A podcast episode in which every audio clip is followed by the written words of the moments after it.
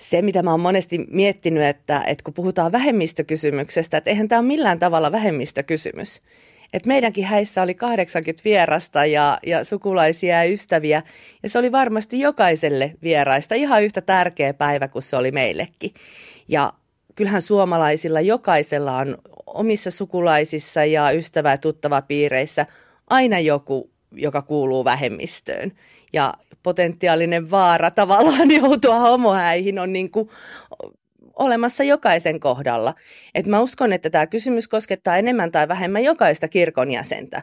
Ja, ja sitä, että et, et, et saako sun sisko tai veli tai lapsi tai, tai joku läheinen ystävä, tuttava, naapuri mennä kirkossa naimisiin vai ei, niin se on ihan yhtä tärkeä kysymys kaikille niille läheisille ihmisille siinä ympärillä. Helsinkiläinen Hanna Hokka meni naimisiin viime syksynä. Hän pääsi vaimonsa kanssa vihille kirkossa, sillä seurakunnasta löytyi pappi, joka oli valmis vihkimään sateenkaariparin. Se, ettei kirkko virallisesti hyväksy homoliittoja, on kuitenkin Hanna Hokalle iso asia. Se tuntuu tosi pahalta. Minusta me olemme samanlaisia ihmisiä kuin kaikki muutkin ja, ja kirkon jäseninä meitä pitäisi kohdella ihan samalla tavalla kuin ketä tahansa muuta kirkon jäsentä. Ja, ja kyllä mä toivoisin, että meidän kirkoissa myös ne parit, jotka ehkä vihitään maistraatissa, niin voisi kuitenkin saada sitten sen siunauksen kirkossa halutessaan. Et, et tota niin, niin se, että, että kohdellaan jotain ryhmää jollain sinällään absurdilla perusteella eri tavalla kuin jotain toista, niin se tuntuu pahalta. Se on loukkaavaa ja se on eriarvoistavaa ja se on väärin. Tällä viikolla kirkossa on jälleen hikoiltu kirkon avioliittokäsityksen kanssa. Koolla on ollut kirkolliskokous, joka jäi avioliittokysymyksen panttivangiksi viimeistään sinä päivänä, kun tasa-arvoinen avioliittolaki astuu Suomessa voimaan maaliskuussa 2017.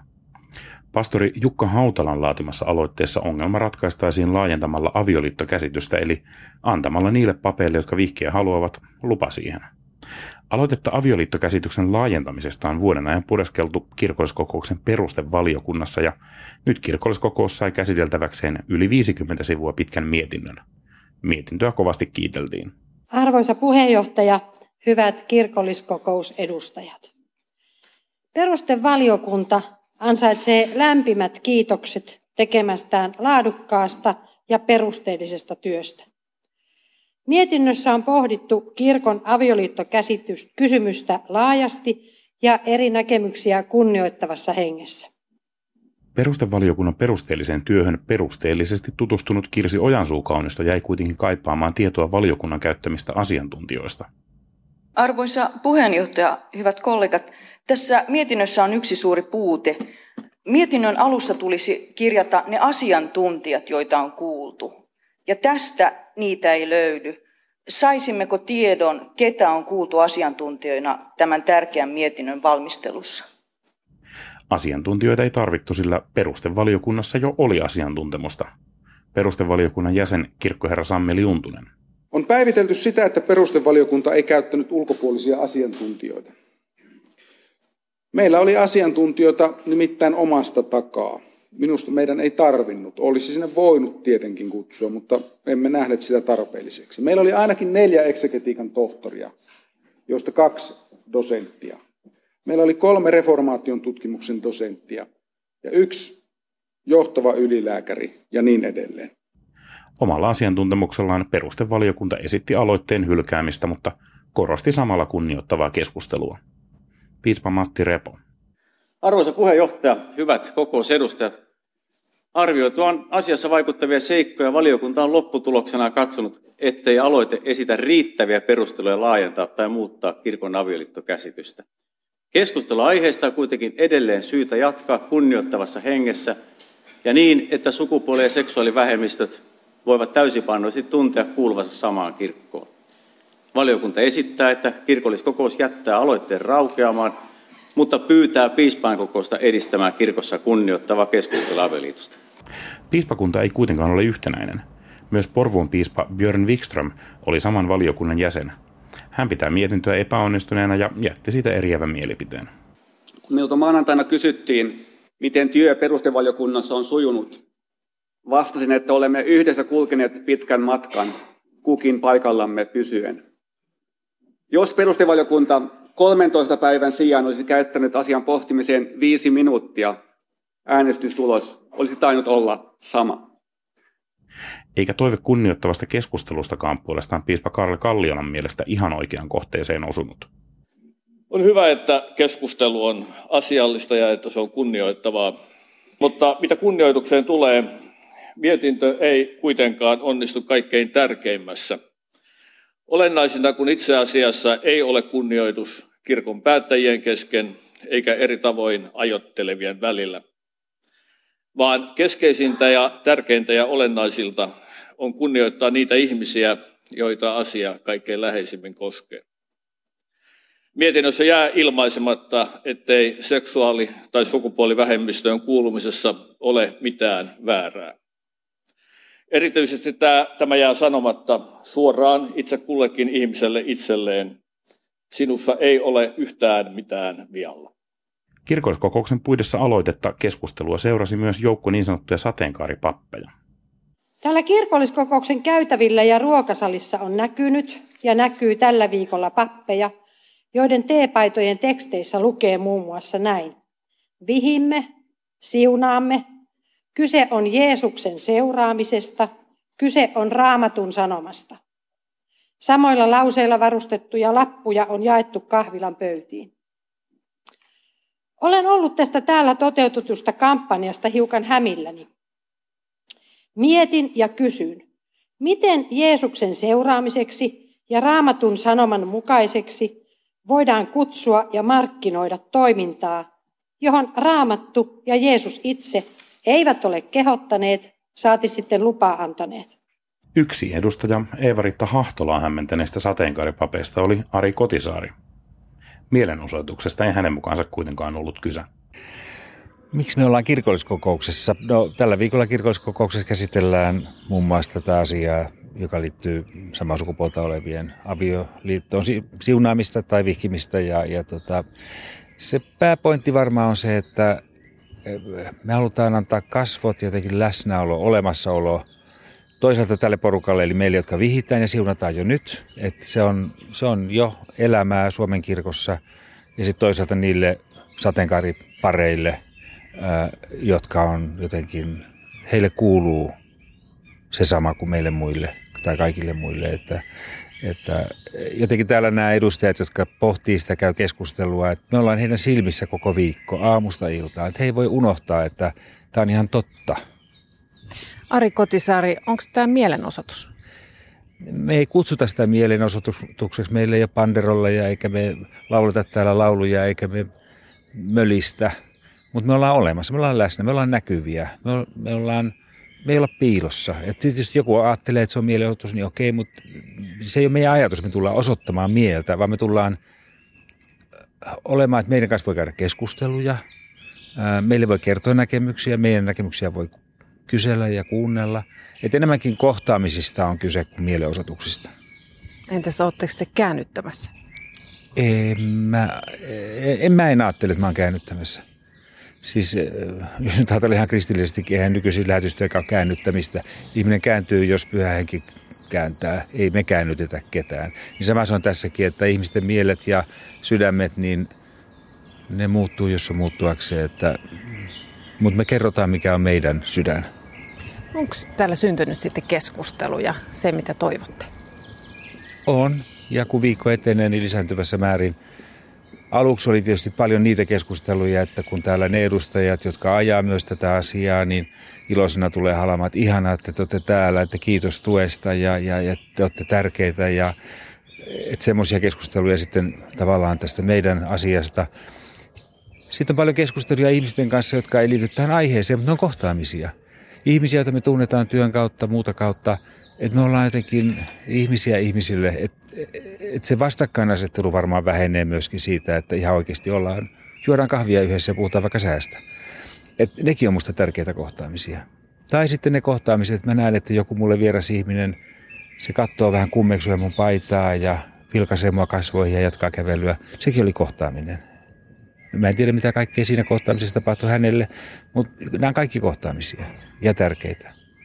Sitten esimerkiksi eilen mä kävin useamman keskustelun joka oli sitten jo niin kipakampaakin sen asian niin kuin läpikäymistä ja argumentointia puolesta ja vastaan. Ja mun oma kokemus on, että ne on ollut asiakeskusteluja ja asiallisia.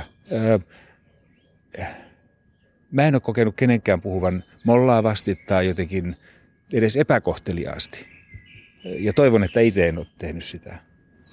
Ari Kotisaari, sä oot siis pappi. Tämä asia koskettaa sinua henkilökohtaisesti myöskin, mutta oletko itse jo vihkinyt sateenkaaripareja?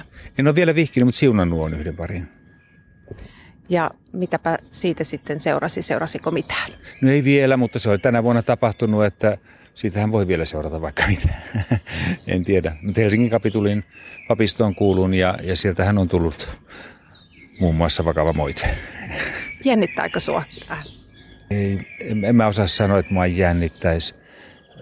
Jos niin pitää tapahtua, niin niin tapahtuu. Se on osa tätä prosessia. Ei tässä oikeastaan nyt niinkään kyse sitä, mitä mulle tapahtuisi jossain valitusprosessissa. Mulla on enemmän kuin yllin kyllin kaikkea elämässä. En, en mä voi jotenkin hävitä tässä tai ja tulla kärsijäksi. Ää, enemmän mä niin kun, mua surettaa sitten nämä parit, nämä hääparit, että, että jos he siitä kärsivät. Ja tiedän, että monet hääparit myöskin jännittää, että uskaltaako he pyytää vihkimystä tai siunausta, aiheuttaako he papeille jotain kärsimyksiä, että me koitetaan siinäkin sanoa, että älkää meistä huolehtiko, meillä on kaikki ihan hyvin. Ja tervetuloa alttarille. Niin miten sä tämän näet? Onko tämä Onko tässä kyse oikeudesta, papin oikeudesta vihkiä vai mistä tässä on kyse? Ensisijaisesti seurakuntalaisen oikeudesta tulla vihityksi kirkossaan. Että enemmänkin tässä on niin kuin meidän näkökulmasta papin velvollisuus vihkiä, koska seurakuntalaisilla on oikeus tulla vihityksi. Et me nähdään se nyt muuttuneesta avioliittolaista tulevana velvoitteena, mutta myöskin kun meidän ymmärrys on, että kirkkolaki ja kirkkojärjestys, ne ei poissulje samaa sukupuolta olevia pareja. Puhutaan, että niiden intentio on ollut se, vaikka sitä ei ole kirjoitettu sinne, mutta mä en oikein ymmärrä, miten jälkikäteen voidaan ikään kuin sisään lukea intentiota sinne, koska varmastikaan silloin kukaan ei ole ajatellut tällaista asiaa. Niin jälkikäteen sen intention sisällyttäminen musta on vähän outoa. Nyt saat ennustaa, mitä tässä tapahtuu tämän asian tiimoilta kirkossa.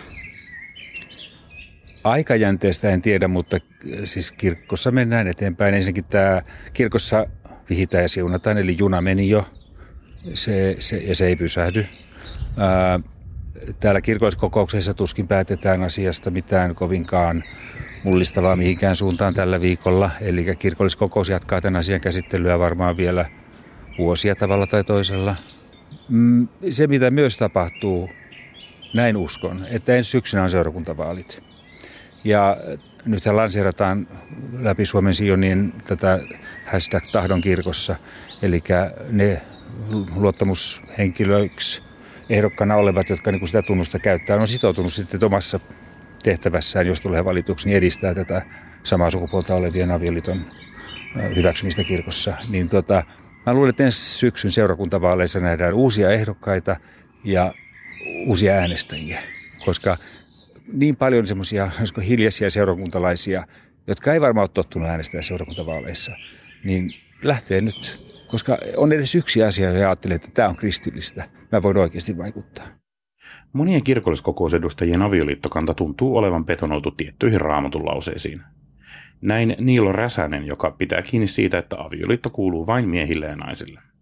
No kyllähän se on lukittu sinne mielessä, että Raamattu Jumalan sanana on tässä niin älyttömän selkeä, että, että kun kristillinen avioliittonäkemys perustuu luomiseen, sitten Jeesus vahvistaa sen, apostolit opettaa siitä, niin, niin toisaalta se myönteinen näkemys, että avioliitto on yhden miehen, yhden naisen välinen, ja sitten torjutaan niin selkeästi homoseksuaalinen kanssakäyminen, niin eihän siinä pitäisi olla mitään epäselvää.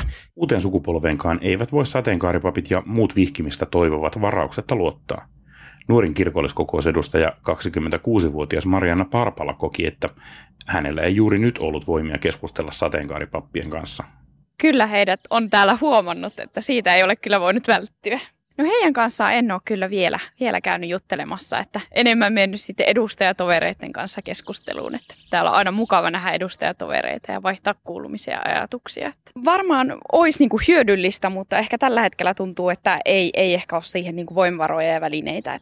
Erimielisyyksiä siis on paljon, kuten edustaja Ville Auvinen puheenvuorossaan luetteli.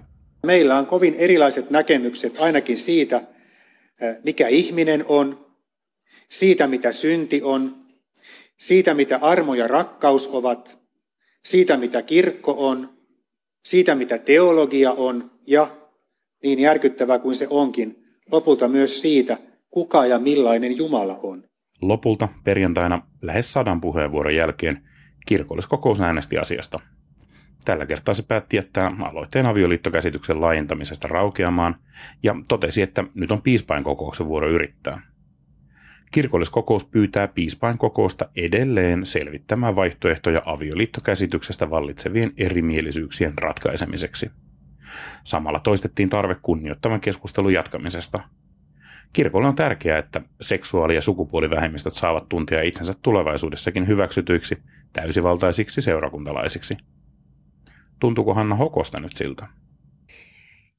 Ei minusta ole ikinä siltä tuntunut, että, että me seksuaalivähemmistöihin tai sukupuolivähemmistöihin kuuluvat oltaisiin jotenkin oltu samanarvoisia kirkossa. Nyt on tehty muutaman seurakunnassa tosi hyvää työtä sen eteen, että ollaan, ollaan puhuttu tästä niin kuin turvallisen tilan tärkeydestä ja että tapahtumiin voi tulla sellaisena kuin on ja, ja, ja kaikki tullaan, kaikkia kohdellaan niin kuin samanarvoisesti ja, ja kunnioittavasti. Mutta tota, niin, niin, se on niin kuin pintaraapasu muutamassa seurakunnassa tällä hetkellä – ja, ja se, että jos miettii, että mitä se on niin kuin se valtakunnan keskustelu ja mikä näkyy lehtien palstoilla, niin niin kauan kuin kirkkohallitukset ja kirkolliskokoukset ja, ja, ja se tavallaan se niin kuin ne, jotka äänessä on, niin joiden, että niin kauan kuin ne sananpainot on, on sellaisia kuin ne tänä päivänä on, niin ei voi millään lailla kokea itseään tervetulleeksi tai hyväksytyksi.